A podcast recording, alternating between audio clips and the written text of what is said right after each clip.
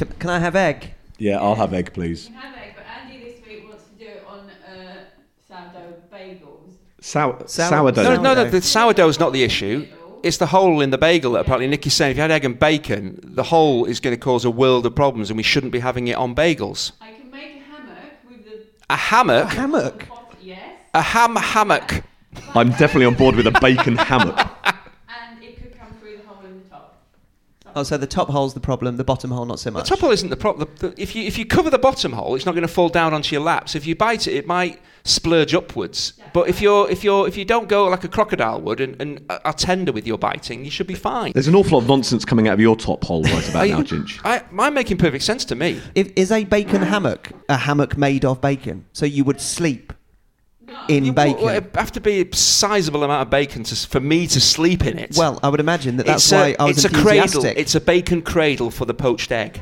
A cradle's better than for the yolk of the egg. For the for the egg, if it's poached, Poached, it will it be, will be the whole egg. The whole egg will be there. There is no better way to wake up than to the smell of bacon. So imagine if you have been snoozing in a bacon hammock. Yeah, I mean, but how Nicky's- ideal would that be? Nicky's kind of bread, toast, pitters work, but uh, when I said, "Can we have it on bagel?" she looked at me as if I was mad. But to me, I, is it is it that crazy? This surely is an expression you're you're getting used to, Chinch. People looking at you as though you're a little bit crazy. quizzically, yes. I, I have had egg in a bagel before, and Yes. it's worked perfectly. have you had egg in there as well? Egg in a bagel before? That's Yes. that's inherently there. Yes, the egg is. Oh, in, sorry, I thought you said bacon. Have you No. had bacon and egg? Yes, but ba- bacon, egg, well, sausage probably because the the way that they do it in New York is to. Ah, they do this in New York, do they? Right, they- carry on. don't- and, and people will be able to tell us because they've they've had more than like one in their Yes, life. yes. Um, but you you ba- you don't scramble the egg, but you burst the yolk Mm. just in the last minute of it frying, so that it's still. This is poached eggs, and it will go everywhere. Well, no, I'm fine with that because I love the juice. Stephen, however, has juice problems.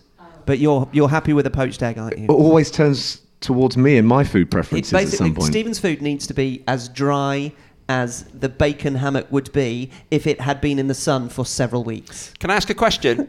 is there sliced avocado on this as well? No, he doesn't like it. I like avocado. But Rory doesn't even like avocado. He's not here, so that makes three out of four who prefer not to have Oh. avocado.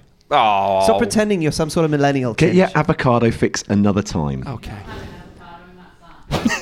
This is Set Piece Menu, the podcast where four friends talk football over food. Joining me, Hugh Ferris, are Stephen Wyeth, favourite cocktail, Bloody Hell Mary, you don't go to VAR, and Andy Hinchcliffe, favourite cocktail, Sex on the Beach with Jack Reacher. Yes. Uh, talking of which, the um, cocktail glasses that provide our opening, just our opening to what is going to be a most sumptuous, as you have already heard, uh, breakfast at the Hinchcliffe household. Um, Chinch, perhaps you could uh, firstly describe what is contained within these cocktail glasses, and then perhaps give a percentage as to how much you've actually contributed to them. Uh, this is this is a breakfast starter. I don't know whether around the world that is a thing, but in Cheshire we have starters before we have our bagels with egg and bacon.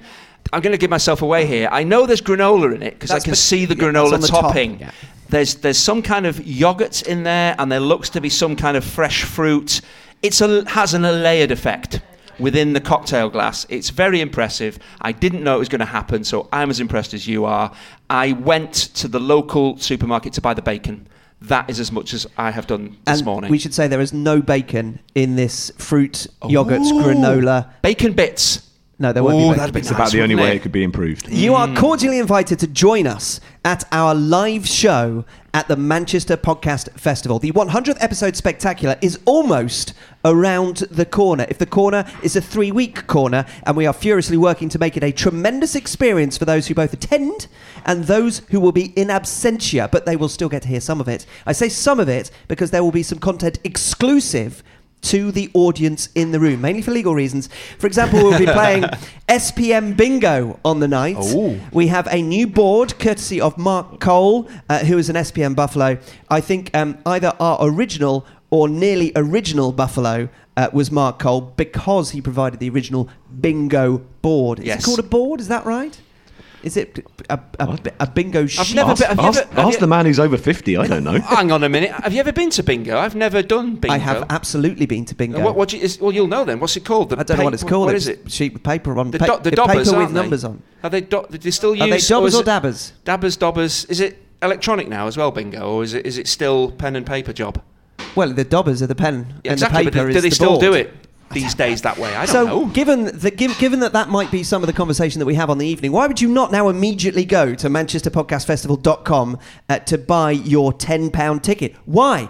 Why would you not? Uh, you can also get in touch uh, via setpiecemenu at gmail.com. At setpiecemenu is where we are on Twitter. You can join us on our Facebook page. Now, you will notice that Rory is not here for reasons that you understand. And on behalf of Rory, we wanted to say thank you to all those who have been getting in touch via any one of those methods just mentioned to send in what have been some very moving and very kind messages. Rory, uh, we can tell you, has been able to see them all.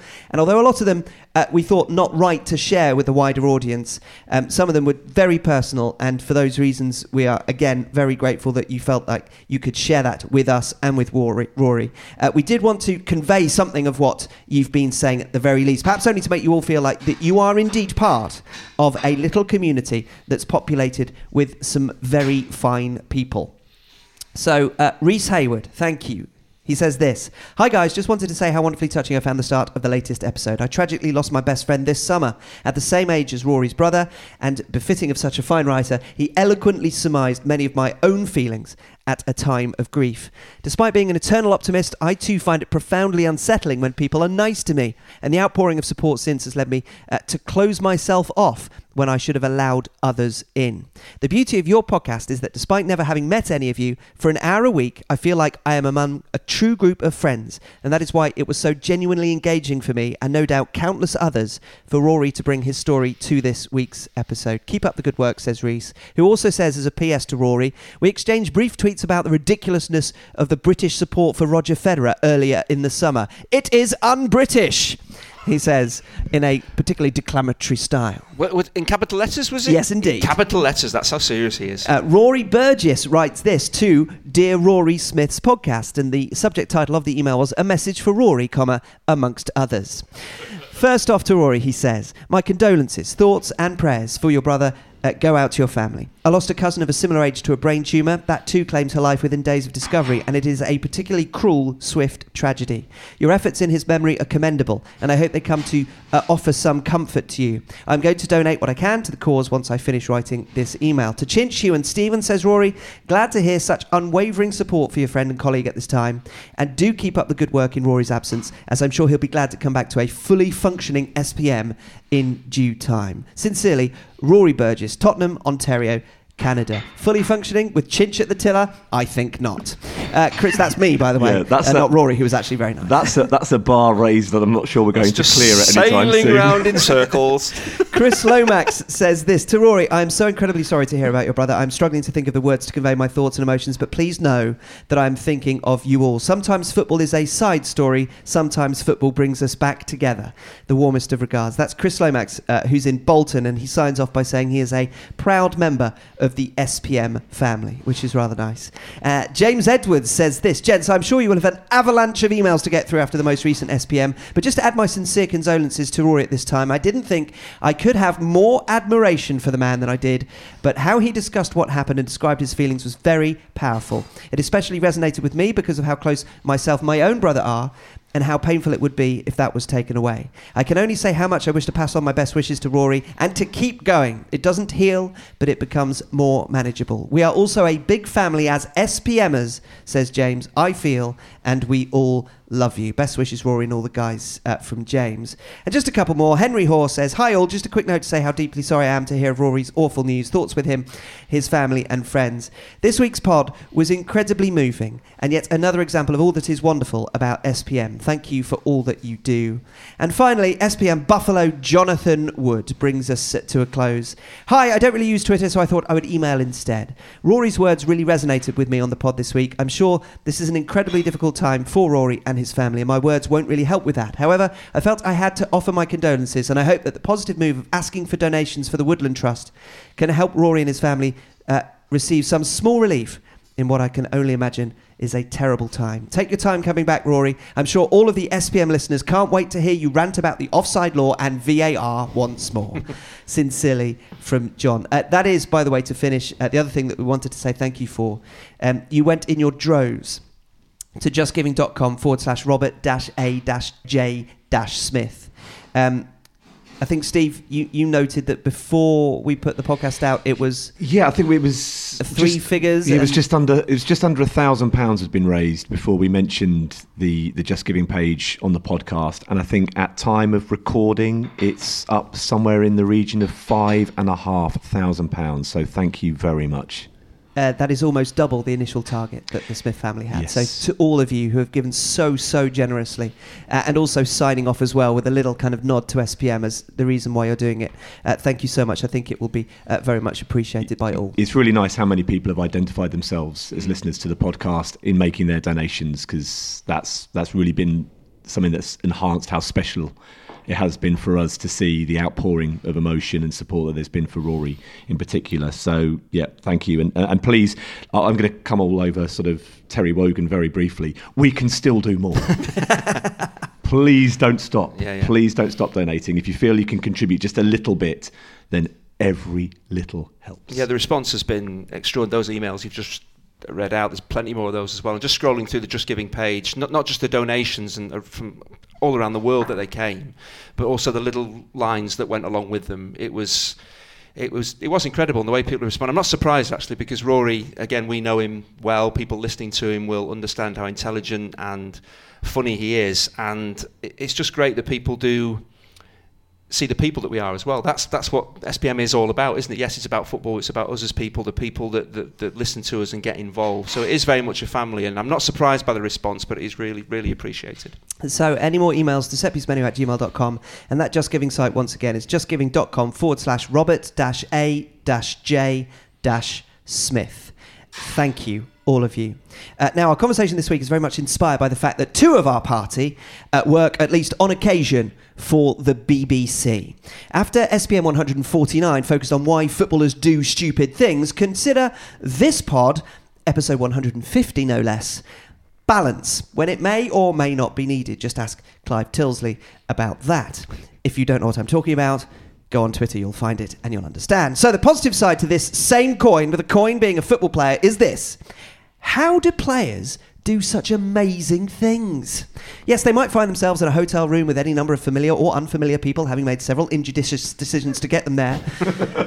They might have worn a vest top under a suit to their 30th birthday party while also sporting a diamond ring. Was it the 30th birthday party of Andrew Hinchcliffe or Andrew Ridgeley? You decide that much. but then, remarkably, in the days following either situation, they can show an outrageous piece of skill, score a brilliant goal, or maybe, in Andrew Ridgeley's case, perhaps swing in a devilish corner. Sometimes, in spite of all this, often because of all this, footballers find a way to deliver the most incredible performances regularly. How do they do it? Is it practice, talent, or if you were friend of the pod, Mickey Thomas, perhaps it was two bottles of wine the night before? So, after questioning a footballer's ability to keep it on the straight and narrow last week, today we ask how the straight passes through narrow channels keep finding their targets on match day. How do players do such amazing things? Well, what we have to appreciate is this ultimately is is why these people are in the football business because they are incredibly incredibly talented. But I still feel as as time goes by for for the modern player, they do have to develop physically and mentally to to do brilliant things on and off the pitch. And we've talked about what they do maybe off the pitch and the, the daft things that they do and how they can maybe learn from them and make sure that doesn't happen again, which will hopefully make them better people, but ultimately will make them better footballers as well. The more rounded person that you are, I do feel that gives you an added freedom when you go out on the pitch to really express yourself. We talk about confidence all the time in football, in life.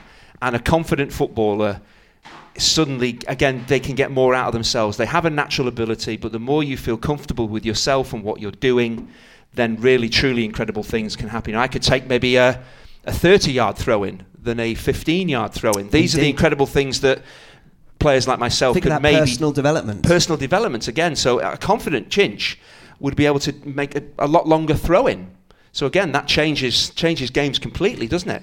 I can't ping a ball into the top corner from 40 yards, but I can certainly throw the ball a little bit longer. But it is ultimately all boils down to, I feel, feeling good about yourself, doing good things away from the game enables you to do incredible things on the pitch as well, and, and things that you probably didn't appreciate you were capable of doing. So, without wanting to um, try and reduce this conversation just to how Andy Hinchcliffe, at a certain period in his life, realised that he could throw 30 yard throw ins rather than just 15 yard throw ins. Um, one, of, one of the things that we mentioned very briefly last week in, uh, in starting the conversation was that we, we appreciate that footballers are human beings too, and the vagaries of a human life would lead clearly to the vagaries of a footballer's life.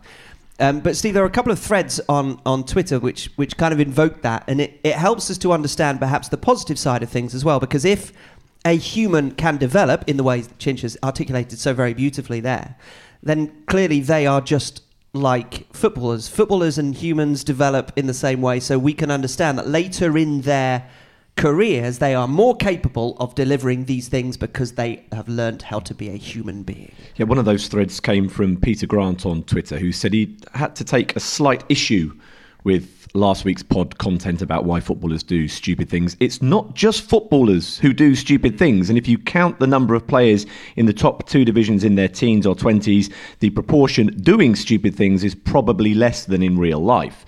E.g., 200 ish boys in my year at school, I know of at least 15 who either habitually drink slash drug drove, got into fights, and in some cases were jailed.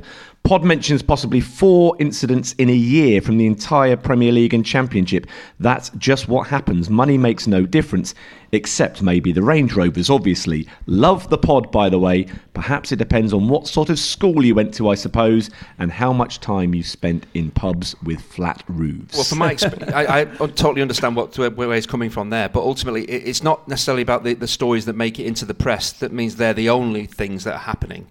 I know from my experience of, of being around clubs and players that lots of things happen when the police aren't involved and car crashes don't happen. So, yeah, I think it's hard to say, well, it's it's just four times this this has happened. It will be happening a lot more. And again, players do behave, but but just don't get caught, basically. And, and we we mentioned last week that you know clubs are obviously very good at dealing with situations from a PR point of view if they are able to do so. So the ones that you know come out in the press are, are those that are beyond even the reach of, of clubs' ability to control. I sort of understand where Peter's coming from, and, and I know it's a bit of a cliche, but I do think we are entitled to have higher expectations of those in their teens or early 20s who are playing football for a living and earning huge amounts of money because do you know what? They're getting an awful lot more help to stay on the straight and narrow than those that don't have that ability and that privilege. So yes, we perhaps shouldn't be too hard on them, but it it is in the same way as today we're going to talk about uh, what we admire about what they are capable of doing. They do also have to accept that they they are having higher standards thrust upon them and they do need to try and meet them because that is just what privilege in many ways is all about in that regard and they can't have the one without the other footballers are very aware of the fact that they are footballers an awful lot of the time. So they can't stop being aware of that when they're about to do something a little bit silly. You can't be really conscious of your role in life as a footballer and the attention that brings and then switch that off the moment you think, for example, you're getting behind the, the wheel of a car having had not just one too many to drink, but several too many to mm. drink. Uh, so to, to, to take last week's lessons and to apply them to today, Chinch, is the, the personal development that you spoke of, um, is that part of the expectations that we should have of footballers or that we perhaps expect too much of footballers to fall in line um, because of the nature of what they do and how yeah. mollycoddled they are. So the, the, the, personal development of human beings is something that we take for granted. Mm-hmm. Is, is it reflected? In a footballer's life, given the circumstances and the surroundings in which they ply their trade. Well, that, that development has to be accelerated. If, you, if you're in a, a high earning environment or you're in a high profile environment, there are, as Steve, uh, Steve said, there's a lot more focus on you. You do have a lot more responsibility because people hold you to a higher standard. That's just the, the way of the world. That's the way football is now. So a 20 year old lad and a 20 year old footballer, the footballer cannot be doing the things that a, a normal, in inverted commas, 20 year old can do. Because of the job that they're doing, they have this great opportunity. This the, the wealth is starting to roll in as well, and again, the high profile nature of what they do. They have to be different. They have to live differently, think differently, behave differently. And that is a price that you pay for being a footballer. You have that talent, you have this great opportunity, and it is, it's a huge opportunity for, for youngsters. Again, it's do they appreciate it and do they, do they feel that they're, they're missing out on their youth if they, they knuckle down and uh, again do things that, that normal 20 year olds aren't doing. But of course the benefits from being a footballer having the talent having the money the lifestyle what you can do for your family the amazing things you can do being a footballer it carries a lot of weight. So that's why the individual has to be different and their development has to be accelerated and yes you are losing something of course you are but that's just that's just the nature of, of modern football So, uh, g- given that we've set up this context of it being a little bit harder for a footballer to develop in the same way because he is perhaps kept from, and perhaps rightly so as well, kept from some of those bad decisions that youngsters uh, make. Is it more of a miracle then that they are capable of finding a way to perform in the most extraordinary set of sporting circumstances and, as we said at the beginning, regularly and so impressively as well? Well, stepping onto a pitch as a player is the most incredible release. I'm not. I, I, I'm not saying I'm completely, totally different from from 99% of footballers. I maybe didn't see it in quite this way, but hearing other people talk about they just wanted to be out on the pitch. They didn't want to be in front of cameras. They didn't want to be sitting in a classroom studying the game and, and doing tactics. They just wanted to be out on the grass with a ball doing what naturally is is instinctive in them. It was that release. That's where they want to be. 90, and I totally, absolutely, totally agree with that because that's when they're at their best and they're, they're basically their, their talent can, can come to the fore. But clearly, there's a lot more to the game than that. It isn't just being about on the pitch for, for, for two hours and, and being coached and, and knocking the ball around and doing what comes. There's so much more to it now. And that's why you have to give yourself up as a person, whether you're 18, 19, 20. That's when you have to give yourself up. And the players or the people that do that at that age, that's of course they're, they're kind of old before their time but that's sadly what you have to do to i feel to be successful over 10 to 15 years because you have to realize as soon as possible what this job is all about and in many ways you have to put your youth behind you and look forward. Not saying like me you've got to plan for a pension at 16 but again you do have to appreciate if i'm 20 and i want to play till i'm 35 there's things you need to start today to give yourself that longevity within the game. And yeah, as I said, you, you do uh, miss out on an awful lot, but again, the benefits are incredible. Uh, Chinch, just uh, seeing that you mentioned the pension at 16. Yes. Uh, Matt Newman has got in touch to say, Dear 14 year old Chinch, Yes. after being wowed by tales of your fiscal prudence at such a tender age in terms of thinking about pensions, etc., I wondered if you could offer up some pearls of financial wisdom to the ever growing pod audience. How best do we balance the risk versus reward of political uncertainty and low interest rates? Where does the value in the markets lie? How does one actually open a can of beans with a foot? That's from Matt Newman. Uh, what I did was spoke to a really talented uh, investment manager. So I didn't really get too involved with the minutiae of of uh, the fiscal world. I basically got a guy who can do that and said, "I'm a footballer. I have some money. I'm planning for my future. What should I do with my money?" And over the years, we've had many, many conversations about the importance of high and low interest rates because apparently they can be high, low, and somewhere in the middle. um, so I've learned an awful lot. But again, yeah, you've got to have good people that you trust, and that I've, I've known someone for a long, long time. But I learned. I always ask the questions of why do we do this? This is what I'm thinking. I want to be conservative, or you want to take a risk here or there, and they will basically say, well, what are you looking to achieve? And the same is true now. I'm amazingly hard to appreciate that when you look at me now. I'm 50. Uh, I'm planning for when I'm 75. and a bit. Uh, 50. Um, I'm planning for the kind of 25. So I'm doing this, the same process as applying now. I'm working the media. The money that you get, you try and again plan for the next 25. So I've never stopped doing it since I was kind of 16 years old. Uh, Matt, it was a much duller answer than you were perhaps Sorry. expecting or Sorry. wanting, but nonetheless, it's very important. Good advice, though. Uh, Good advice indeed, Yeah. and, and and actually the, the, the, the purpose of somebody like you with a great deal of intelligence passing over to somebody with even more intelligence the opportunity to decide your fiscal future. Yes. Um, generally speaking, there is a sense, isn't there, that footballers are not particularly intelligent. Now, is there a correlation to be drawn? There is, says Prim, who has Prim, do you want joined us for this section of the podcast. Yes, because we're inside, aren't we, Okay, Prim? Quite right. You go and do that. Mummy. You go over to mummy. Tell her to put the uh, the vodka down and take your coat off. And t- talking of which, the most intelligent uh, part of this uh, conversation, we're very much provided by Primrose. Um, Can I just say it was orange juice, not vodka? Can I just clear that Yeah, up? see, Because I was well, getting some very dodgy looks. one part vodka, one part orange juice. Um, but there is. We started it's, talking it's, about it's Bloody cocktails. Mary o'clock, really, isn't it? But th- th- is there a correlation to be drawn? You were an intelligent footballer. You are now no, no. an intelligent human. Um, but there is a, perhaps a correlation to be drawn. But that release that you talked about and uh, the ability to perform in these uh, rarest of circumstances comes sometimes from the fact that a footballer, when on the football pitch, doesn't have to think about it, Yes, and that's yes, the release. yes. They are doing what comes naturally, and it doesn't affect the rest of their life, which doesn't come naturally. You were uh, a slightly more erudite thinking man's footballer Cerebral. and, uh, cerebral Yeah. and you you had an issue perhaps because you thought so much and so intellectually about life so is there is there a correlation to be drawn that the the less intelligence you bring from your life into football the more of a release it is and therefore the clarity of thought that you are able to perform to your best Well, I, sp- I think we talked about this in the in the previous pod. Was again youngsters going into the academy systems at clubs at, at, at really young ages of maybe six, seven, and eight. They're playing football from a very early age. They're, themselves and maybe their families are seeing that they're going to be footballers further down the line. So.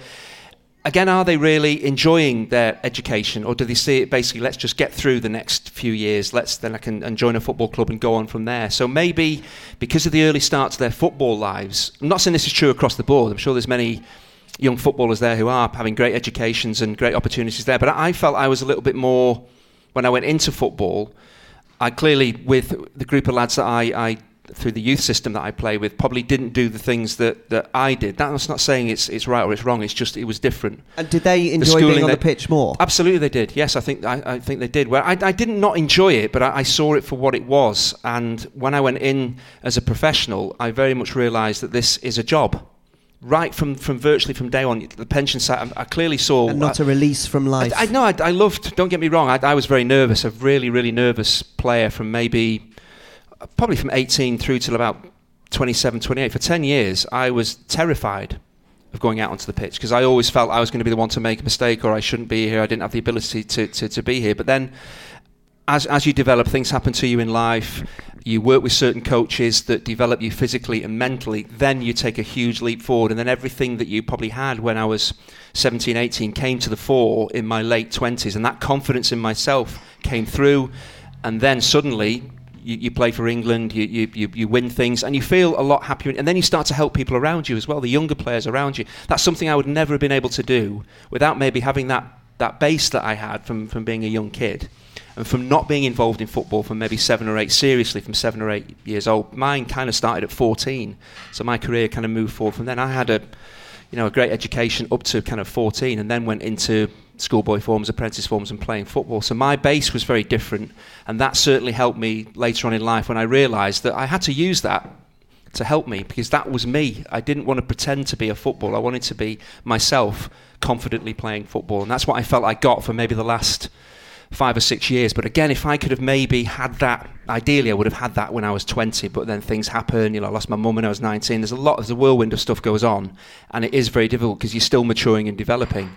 And that, that's the only problem is, is when tragedies happen to, to young footballers as well. That can be, you know, family problems. It, we can't maybe just say, well, they should just get on with it. They, they should accelerate their development. There's a lot of stuff going on off the pitch as well, which emotionally at that age is very hard to deal with as well. And I went through that as well. So maybe in an ideal world, if everything was fine and perfect, then that development can be taken forward very, very quickly. But sadly, again, footballers are human beings and, and life crashes in and it does affect their development and their, and their football careers. And I suppose footballers have to learn, and their ability to not just do amazing things, but continually do amazing things throughout a long career, is that ability to adapt and realise that talent alone isn't quite enough. That you can make that impression, that impact as a 16 or 17 year old, Wayne Rooney, for example, on his debut for Everton against Arsenal, or the way more recently Marcus Rashford made an immediate impression having come through Manchester United's youth, youth team on the first team, scoring a lot of goals very early on, but then has found the going a bit more difficult recently as things have not been going well for Manchester United. So things, at least you know, on the club side, have not been going well for Marcus Rashford. Mm-hmm. But it's that ability to adapt, to be able to put aside the distractions and understand that there's more to being not just a, an elite footballer, an elite athlete in any sport, than having talent. It's got to be about application. It's got to be about that longevity of your career, about being able to put aside those off field distractions to be able to perform. Mm. You were talking mm. a little bit earlier, Chinch, about environment. I mean, it, it is often a complete mystery to a lot of supporters how a player can be brilliant for one club or for his country and not be producing that sort of performance week in week out. Paul Pogba is a good current example of that. And, and one that always springs to mind when we are talking about that ability to transition from the talent to consistency is Ravel Morrison, who was the star of a Manchester United youth team that also contained Paul Pogba and Jesse Lingard. Yet look at the careers that they've gone on to have compared to him. And Pogba and Lingard are two players that a lot of football fans would accuse of having too many off-field distractions, but they have clearly, compared to Morrison, been able to get the balance right. So there are there are examples like Ravel Morrison, who, because of um, and many will know the story of uh, the environment from which he came and failed to shake, and that was one of the problems that that Sir Alex Ferguson and the Manchester United staff at the time. Uh, came up against and, and the difficulty eventually in that perhaps becoming too much of an influence on his ability to, to grow and become a better person and a player.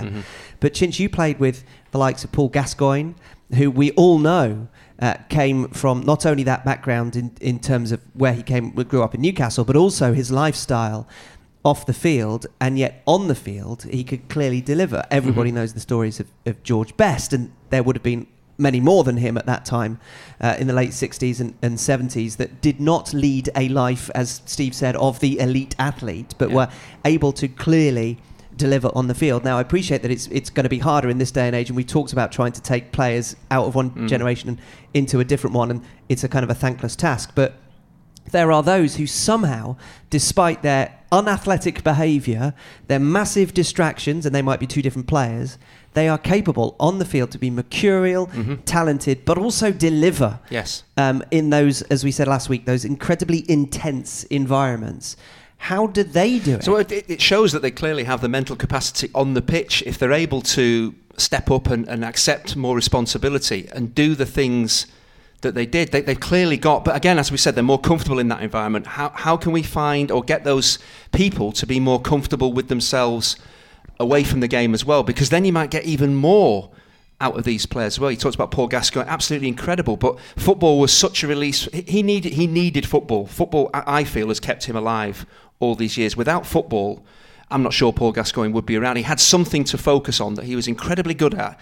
But again, you could then say to him, today, this part of your day is going to be out on the training pitch or, or in the gym or whatever it is, and we can keep you on the straight and narrow. The problem is when he had time on his hands, that's when things started to go a little bit awry because of all the, the maybe the personal issues that he had as well. But it's, again, it's, so how do we, if you're going to spend more time off the pitch than on it, we have to surely we have to work harder on these on these people to improve mainly how they feel about themselves because a lot of them are they go out on the pitch and they look like giants but they come off the pitch. You must have interviewed them Steve Hugh and thought this isn't a reflection of the of the person or the character I see out on the pitch. They're very different away from the pitch. They struggle to, to look Very you in the shy. eye very shy. that's the- because you're taking them out of that comfort zone. So what we're trying to do I, I feel needs to be done is can we work to develop the people? Because they are going to spend a hell of a lot of time off the pitch.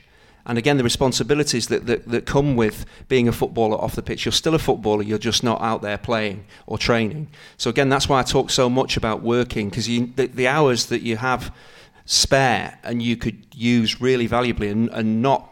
We've all done it. I've done it. I've done you know, wasted time doing stupid things and just thinking, well, that's what a footballer does on his with his days off or whatever. And ultimately, I knew in time that I would stop doing that, but I didn't have the confidence because I wanted to be seen like everybody else. And that maybe is the the biggest problem is when you step into the dressing room after you've trained or played is how much do you want to feel part of this group? And if you want to feel part of the group, you do what they do, what the senior players do. And I've talked about their influence before as well. But if you're strong personally and you think, well, I, I'm not one for going out drinking eight or nine pints after a game. That, that's uh, you've got to be strong. But again, that comes from an inner confidence to say, I'm still a team player, but this is not good for me. And the, the, the rest of the squad have to understand that that's why you're doing it. It's nothing personal against them. They can conduct themselves in the way that they want to do. And it is that confidence that I got in my late 20s to say, no, I'm, I am happy with, with what I am. I can keep developing. I wish it had happened sooner, but this is where I'm up to now. And then, strangely, you do, not strangely probably, you do see the younger players start to gravitate towards you because if they see a senior player or an England international going out doing extra training, and it looks, it is very boring rather than going down to the snooker club or going to a, bar somewhere and having lunch. I'm going to go back out and do some free kicks and practice technique and stuff. And you started to see that the youngsters, certain youngsters, would want to go and do that. Others would want to drift off and do the other thing as well. So very quickly, you could probably see which path, which players, younger players, were probably going to be successful because they understood that, that being it's being professional on and off the field being professional and maybe doing the things that, that, that, weren't done five, ten years ago or the rest of the squad aren't doing. And you could see it. And I could probably guess if, uh, having, having been around younger players, certainly at Sheffield Wednesday when I was in my 30s, that there's four or five young players there. And I could have said, well, I know that three, those three will go off and, and do well because they have got the, the mental and physical abilities to, to, to be a professional footballer. The other ones, I think this is all very easy and they love going out onto the pitch, but they're not willing to do or go the extra mile that you need to have a long, successful career in the game. And that, again, if you develop that confidence and that and that sense of yourself, you can. I, I did things on the pitch that I never thought I, I, I, had the ability to do, and it came from yes, coaching, the the confidence that coaching staff give you, but also it came from me believing that I could do it. And it sounds very, I don't know, I don't, it might sound a bit kind of. Yeah, it's easy to say that, and you are just saying that, but it wasn't. It was gentle. And belief in myself has been the biggest the biggest thing I've tried to develop over the years is belief in what I am and what I'm happy doing and what I'm capable of doing. And that's why going into the media at the age that I am, I'm, I'm trying to develop things there. I would never have done that if you'd have said to a 20 year old, Chinch, are you going to be able to do this when you're 50 and tell people how you think the business should be? I'd have said absolutely no chance. But again, it's that confidence that I built through playing and through developing after I retired as well and going into a new world and throwing myself into it and learning all the time.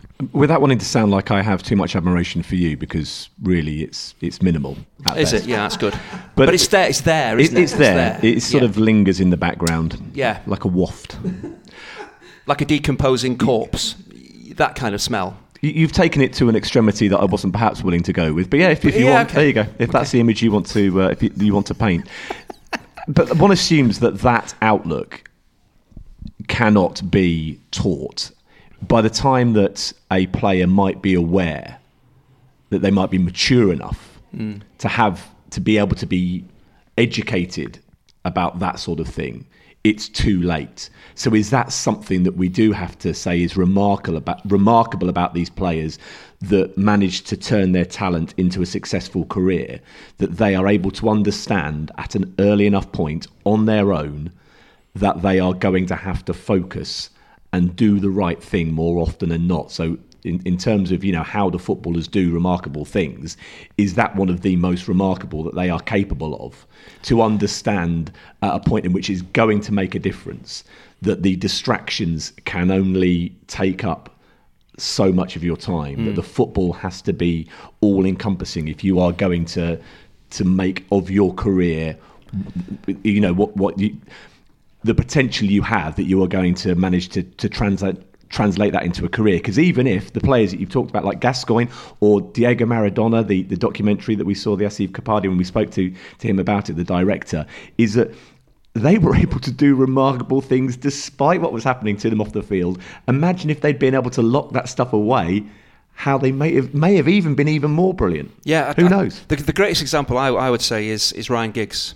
Ryan Giggs, as a youngster, incredible talent, achieved incredible things throughout his career he, he was definitely helped at, at, United the way that they dealt with their young players. They the they had a group of, even exactly specifically. But then again, when you know when he was then not cast out on his own, but when he was maybe given more license to, to, to, to, do what he wanted to do, given more freedom, look at what he actually did and, and the, the, the lengths that he went to to prolong his career and, and develop to, to then move into management he could easily, with the talent that he had and what he'd achieved and the incredible things that he'd done, he could have gone completely off the rails.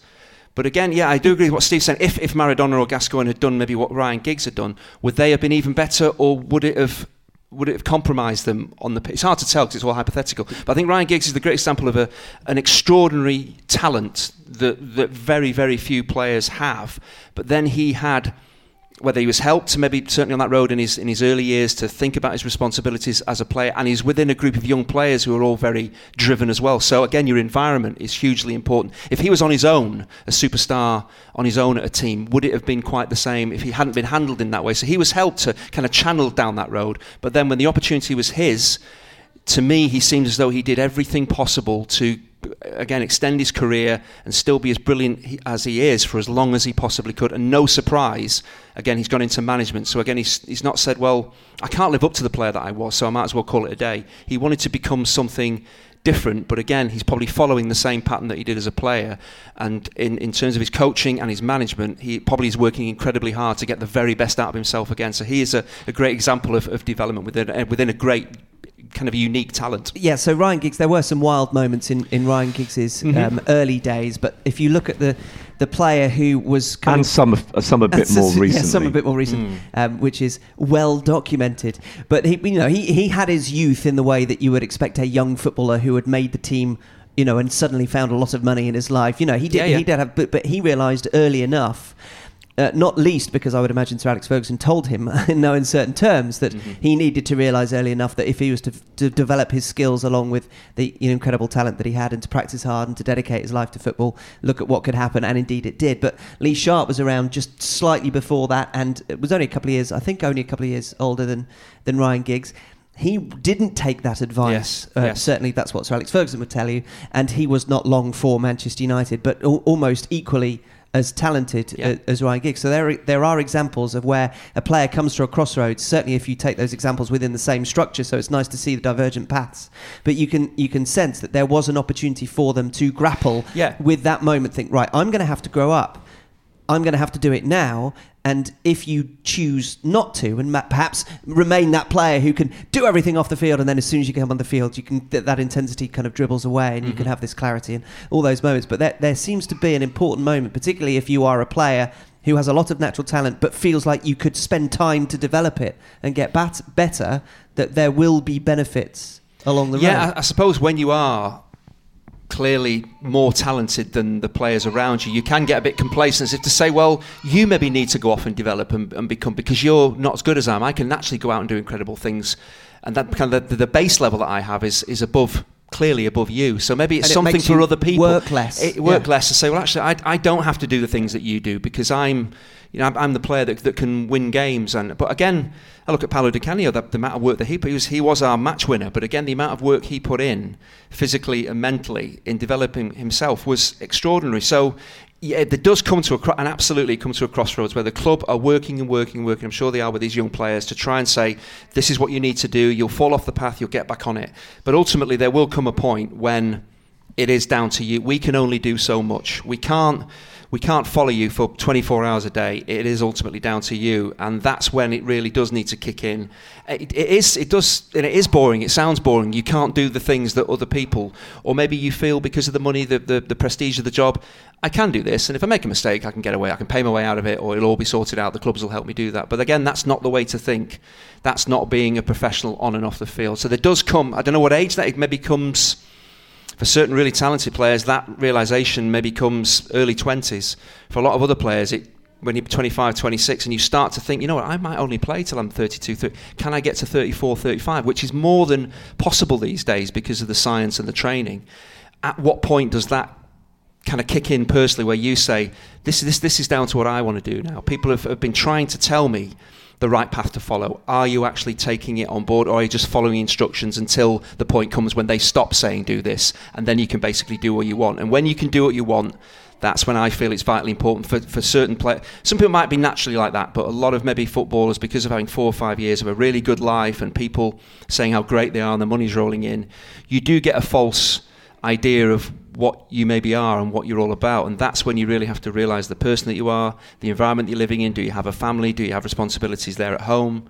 There's, there's a lot goes into it, but there, there always will come a crossroads where it will be the onus will be passed on to the, the player, the person themselves to, to, to deal with the future. So, have, having talked about environment and attitude and application and taking good advice, or mm-hmm. perhaps appreciating for yourself what the right path to tread is, do we also then have to contemplate how players adapt to a match situation as to their brilliance and the, the remarkable things that they're able to do. That even with all that, that they're in, then able to deal with the, the tactics of an opponent Mm-hmm. or the sense of the occasion. You know, you think of players who seem to to have that ability to score great goals in, in big games. They might not do it week in, week out, but they seem to be able to rise to the occasion. Or as we saw with England's players in Bulgaria uh, very recently, that they were able to produce a phenomenal performance on the pitch whilst also dealing with this most horrific and awful distraction off it. And that was exemplified by the fact that after both of the stoppages for the UEFA protocols of the, the racism that was going on in the stadium in Sofia, that England scored almost immediately after each stoppage, that they were able to refocus on the task in hand when perhaps lesser mortals mm-hmm. would have been so overcome by what was, was happening that actually their performance would have diminished. That it was, Yeah. it was incredibly impressive, and I, I, I do think you look at the, the football that they played, absolutely right. But then, then how mentally, they, they shouldn't have to cope with it clearly, but it was happening. The game was going to be finished. So, what do you want to do? And I, I thought it was incredible the way individually, collectively, they stuck together and and did what needed to be done. It, it was it was absolutely again that shows you about the development of, of, the, of the, the person, the environment that they're in. That everyone's if we're, if we're not happy with this and we were going to leave the pitch, we all leave the pitch. So again, there's a togetherness, but it's the individual able to to say, "Give me the ball." I'm going to show you what I can do. I'm not going to be beaten down, but that takes incredible mental strength. And again, sadly, with with the rise of racism within the game, the onus is, is now on players to stand up, not take it.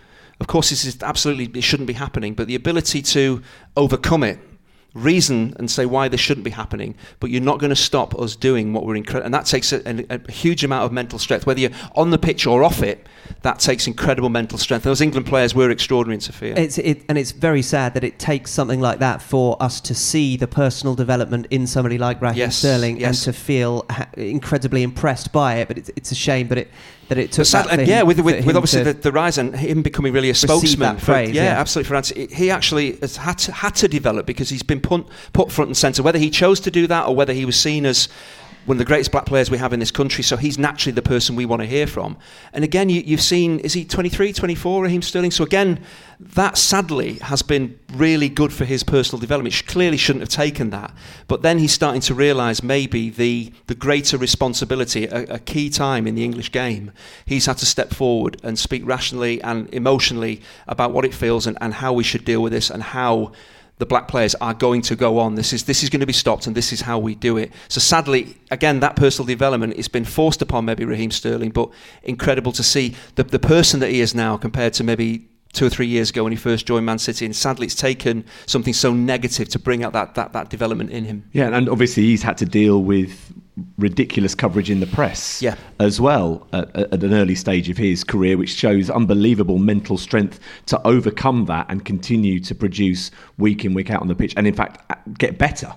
And that also is probably a reflection of the environment he's in and the support Yeah. he's had at Manchester City, by the way, because you know we've talked about on this podcast before that very often you know the right manager, the right club, the right players, it, it- all the components have got to be there in, in order for a team to excel yeah, that in, in Sofia, the ability of you know Tyrone Mings mm-hmm. to glance over his shoulder, stare down those who are racially abusing him, take the time to make sure the official has noticed it as well, mm-hmm. and then immediately switch his attention back Yeah. on to being able to defend and keep a clean sheet, or that Raheem Sterling's able to score a goal in amongst everything that's that's going on, and that England's players can keep producing. I mean, it, it, it is extraordinary. That is the kind of stuff that mere mortals can cannot comprehend. That's the kind of you know the merest bump in the someone cuts you up on the motorway, you're still angry about it two out Yeah, yeah. two, two Yeah, miles yeah, later. Well, I would be. It's still angry about it two miles later. They're able to just switch on, and what it, it makes me laugh actually the, the the way that you know Hugh and I have uh, at a certain stage in our career spent an awful lot of time sat around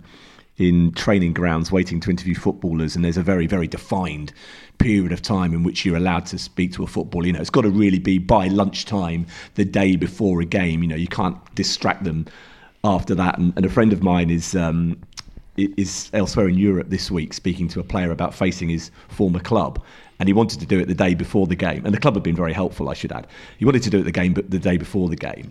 And the club have said, no, can we do it two days before? We, we want to make sure he's calm in the 24 hours leading up to the match. So he's got to fly out to this European city a day earlier than he would like to, to, to conduct this interview. And you're like, hang on.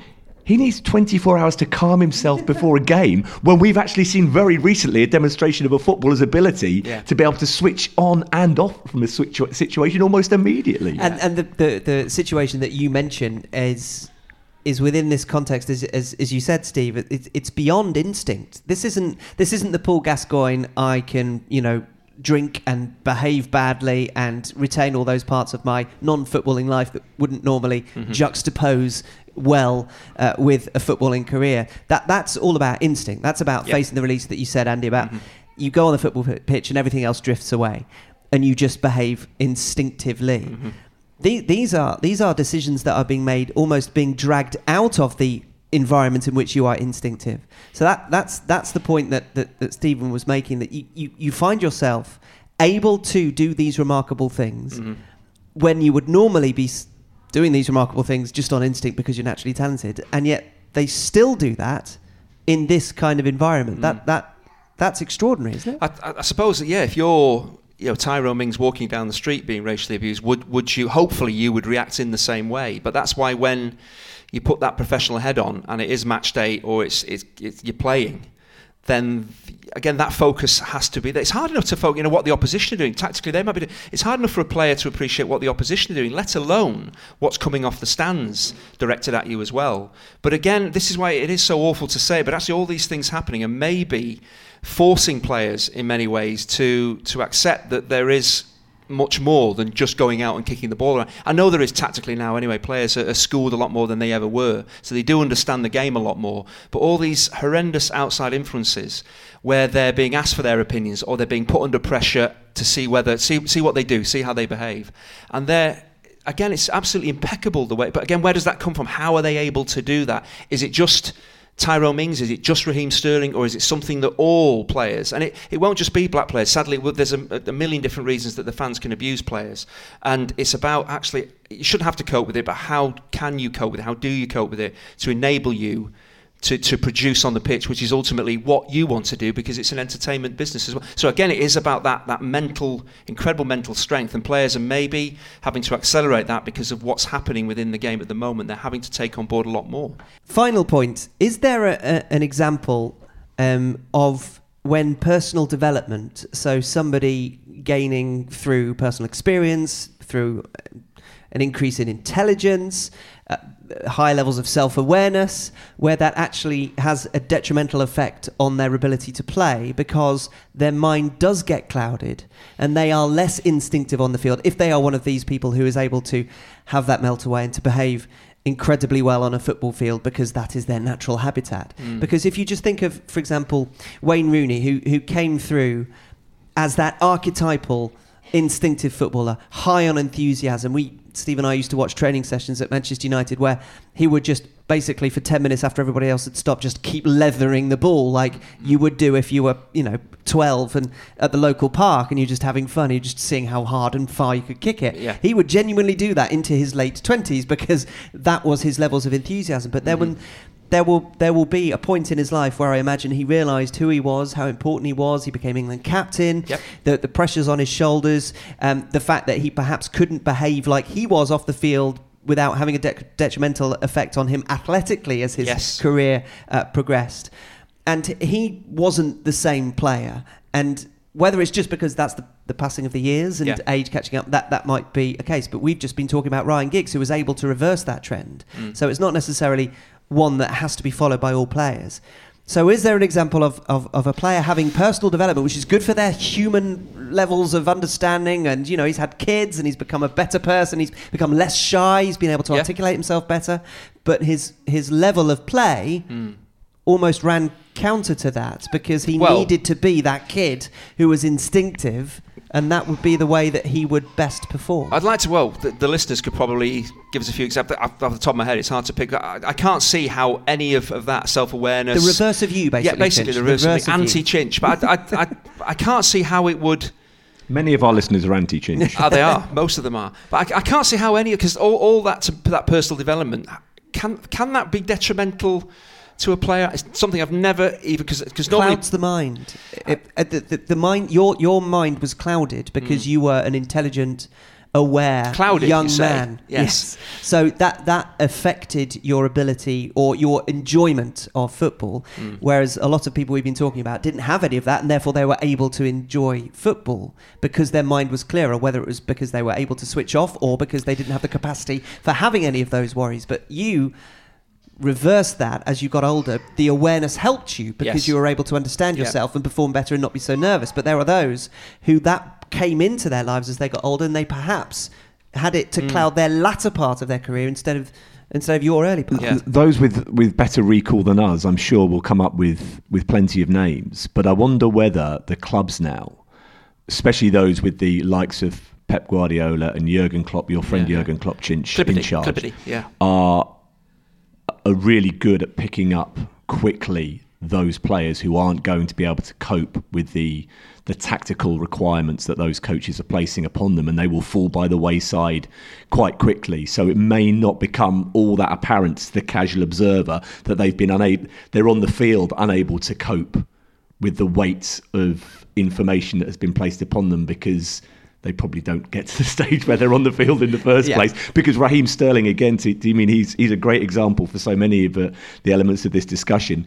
Clearly, has been able to take on board everything that he has learned under Pep Guardiola and has become a better player as a consequence. And I think I'll be fascinated down the line when he's playing for a different coach whether he's a different player as a result. It's, could you see Paul Pep Guardiola signing Manchester City signing Paul Gascoigne because they, they couldn't trust him. They know the talent that he has, but they couldn't trust him on or off the pitch.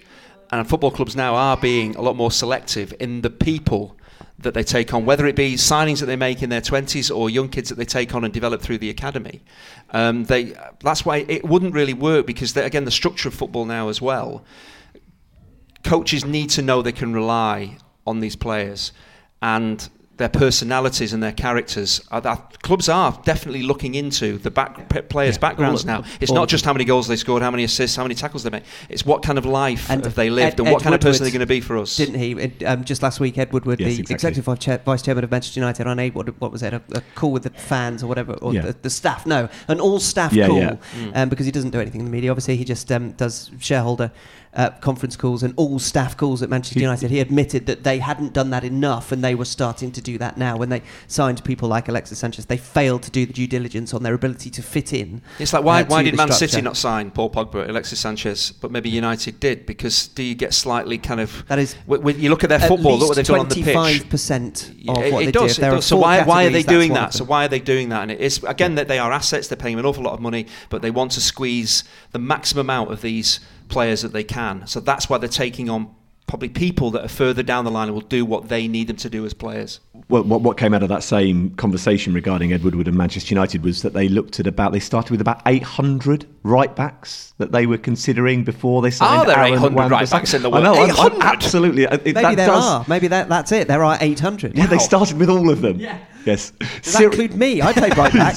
I played right back when I was uh, in the under 12s. Google, tell me all right backs. I think Hugh Ferris was very quickly. There was a red line went through that very early on in Not, the process. not because of talent, though. I just don't fit in with the culture.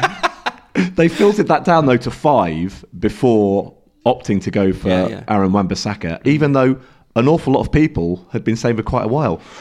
Aaron Wan-Bissaka would work for Manchester Yes, United. I he's mean, I don't really think you needed to crunch the numbers on that, but there you go. But Uh, that, sho- that shows you the thought process that goes clubs go through before signing yes, a player, and or at least do that, spend that they should go through. a yeah. lot of time I- thinking I suppose about another great example of, of kind of uh, a personality and a wonderful player is, is in the modern game is David Silva. You look at again, is he a product of his environment? Is he a product of the person that he has always been? Because I, there was a, a pre-season tour that we we covered, and, and he was out there with a lot of the young Man City players. World Cup winner, David's done everything amazing for the for the Premier League, and there he was.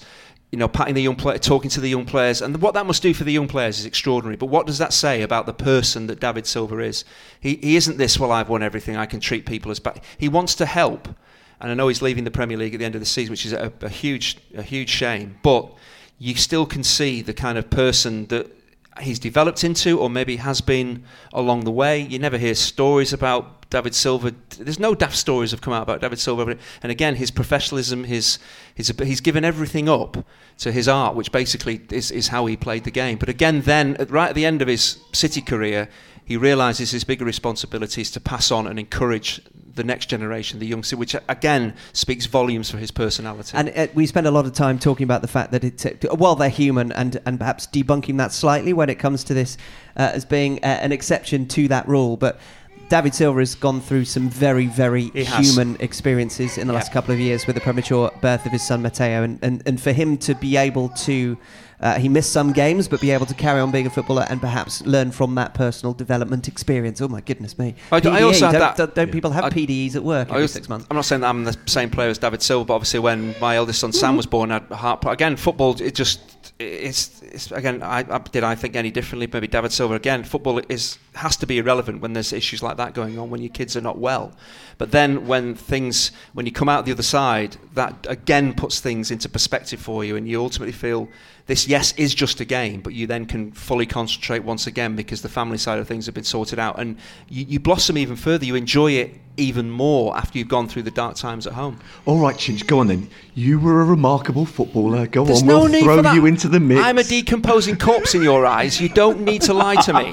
It's time for Nevermind Jackanory What a Soccer Story. This was an Andy Hinchcliffe tells us a tale from his playgrounds with all adult behaviour and libel-worthy details removed. Do I, do do you feel I tend to Yep. exaggerate? I haven't said what I'm going to say yet. Do you feel? I know the answer's going to be yes. That I sometimes over exaggerate how important I am. I am in the media world. Did you feel I sometimes play play it up a little bit?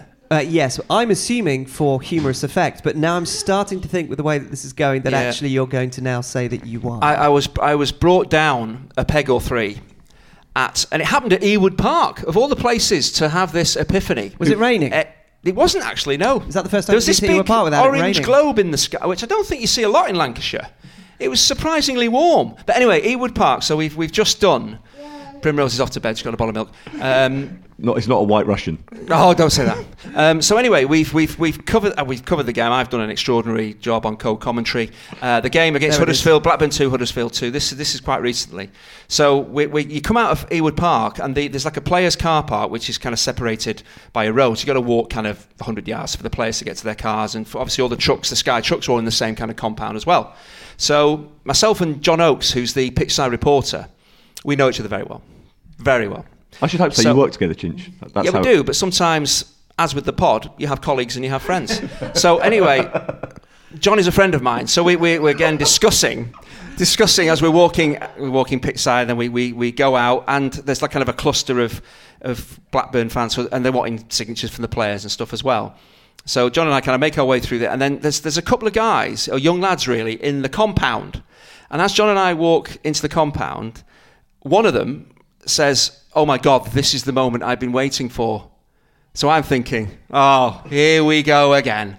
And this, this young lad, he starts to go on about he's doing a, a course at college and he watches all the games that we cover and he's picking up all these tips and how incredibly well we do the job and how much he's learned from, from watching our coverage.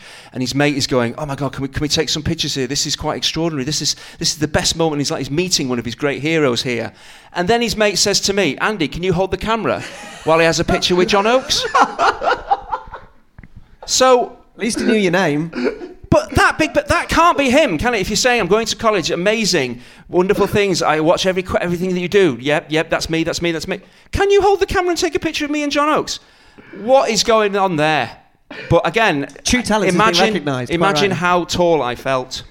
Uh, is there any indication that these Oh. might have, did, did John know this? Was this a big setup? No, I thought it was like the Alan Partridge thing where you paid someone 20 quid to say, come over and say all these things. But it was like, it was like a comedy setup where you, all the things that they're saying, they're bouncing off each other. His chest and is Oakes- puffing and out. I'm just thinking, oh yeah. Oh. I was, I was getting a bit full of my, I was, gr- I grew and then I was two inches tall.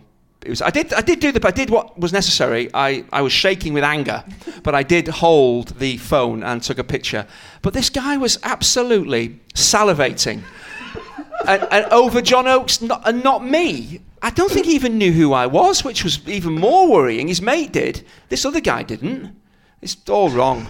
Don't forget to buy your ticket for Set Piece Menu Live. Our 100th episode is taking place on the 13th of November as part of the Manchester Podcast Festival. Head to their website to get your ticket. If you purchase a ticket and you are able to come, you will note that there will be a soccer story with adult behaviour and libel worthy details included. Maybe Chinch could just retell that one with all the swear words reinserted. the, the, the inner monologue that was taking place at the time. Uh, in the meantime, please continue to uh, send in any soccer stories that you may have to setpiecemenu at gmail.com. Also, remember, if you have a Reacher novel, find it, open it, take a photo of a page, send it to us. It's really all it takes uh, for us to generate content on Set Piece Menu. Uh, please subscribe, share, rate, and review as we humbly ask you to continue to find room for us in your podcast schedule. Thank you to Andy, to Stephen, and to John Oakes uh, because he's way more important than any of us. And to you for listening. We'll be back with another SPM for you to enjoy very soon indeed. That has brightened my day, actually, Chinch. I mean, your stories always put a spring in my step, but that one is really. But they are. really it's like- so simple, but and the build up, the build up, the build It's got to be me. It's me. It has to be me. It's, it's like on the X Factor when you know who the winners, and then it's the other person, and it's like, oh. So let me get this right. But then to get me to take a photograph, How, that's, how old? that's How old would you say? in it. Demeaning. How old were these? Were these guys? Would you say? Early twenties. Well, they don't remember That's you why. playing, then, do they? It's not about the playing, it's about they've been watching the coverage. So if they've been watching the coverage and listening to all these great things that are coming Well- out, naturally that has to be me. Don Why- Goodman no fans. one no one listens to the p- pitside reporters, do they? Who watches that? I don't I do watch that. And it's really informative and, and entertaining. But it just oh, I, I, oh. I, I just want to surmise those of you who have listened to 150 uh, episodes. Um, Andy Hinchcliffe has been, during his playing days, confused with Peter Beardsley. During his punditry days, confused with David Unsworth. And now, most recently, has not even been recognised at all, bar being a minder for a celebrity touchline reporter. Chinch, do you think you should spend more time on television? Because clearly it's not enough hours. But people seem every time. I imagine it's people I know that say, "Oh, I've seen you a lot on TV." I bet they haven't. I bet they're just saying that to make me feel good.